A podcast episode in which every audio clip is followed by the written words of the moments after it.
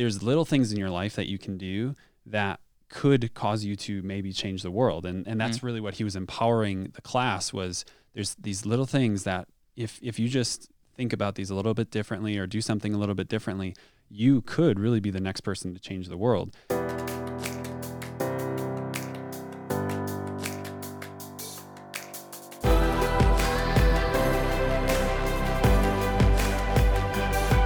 This is Better Wealth with Caleb Guilliams.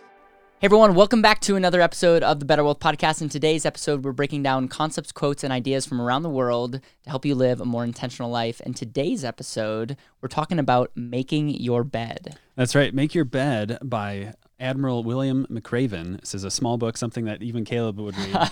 And it doesn't have pictures. It, it, does not. Well, it has little uh, pictures, okay, little okay. pictures, but has has a little tagline that says "Little things that can change your life and maybe the world."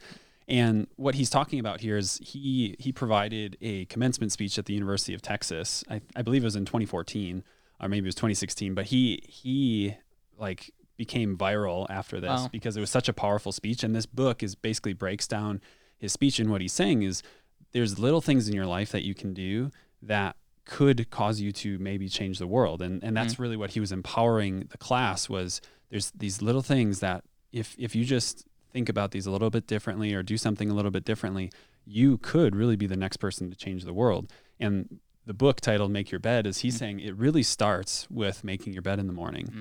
And the reason for that is it's a win right away. So you wake up, yep. you get up, and you make the bed. And so mm-hmm. you've already accomplished a task.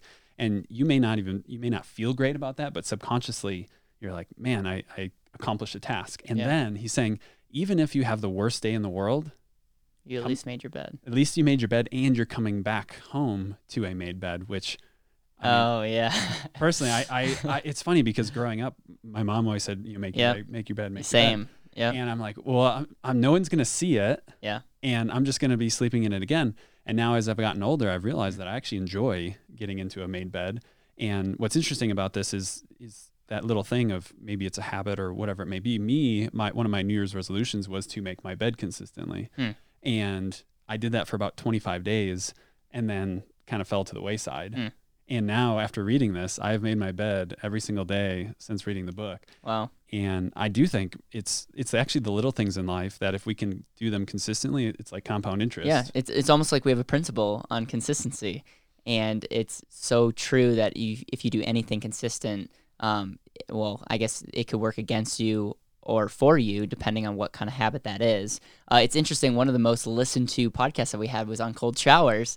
Um, and so, uh, just an update I've taken a cold shower every single day since uh, since implementing that I was going to take a cold shower. And there's a couple times I did not want to do it, but it's been one of those things that has built. And I'm, I'm actually, it's more so it's because of books like this, Make, Make Your Bed, that I go, I, I don't want to stop the streak because that says more in stopping the streak than it does in one day not having a cold shower. One, I have to say I, I have faltered. Oh, the on- honesty. I, I appreciate the honesty. I, but see, I've shifted. I've gone from from that to making my bed, and so I think that too is like it, you can start stacking those yeah. little wins up, and and really make an impact. So as Admiral McRaven says, make your bed and you may be able to change the world. And I'm going to actually add one more thing to that. Um, I had Dave Meltzer on the show, which if you haven't checked out that episode, it's, it's one of my favorite ones. And he said, um, he, he challenged me, the audience, and I've heard him say this before. He said, um, say thank you when you wake up and when you go to bed.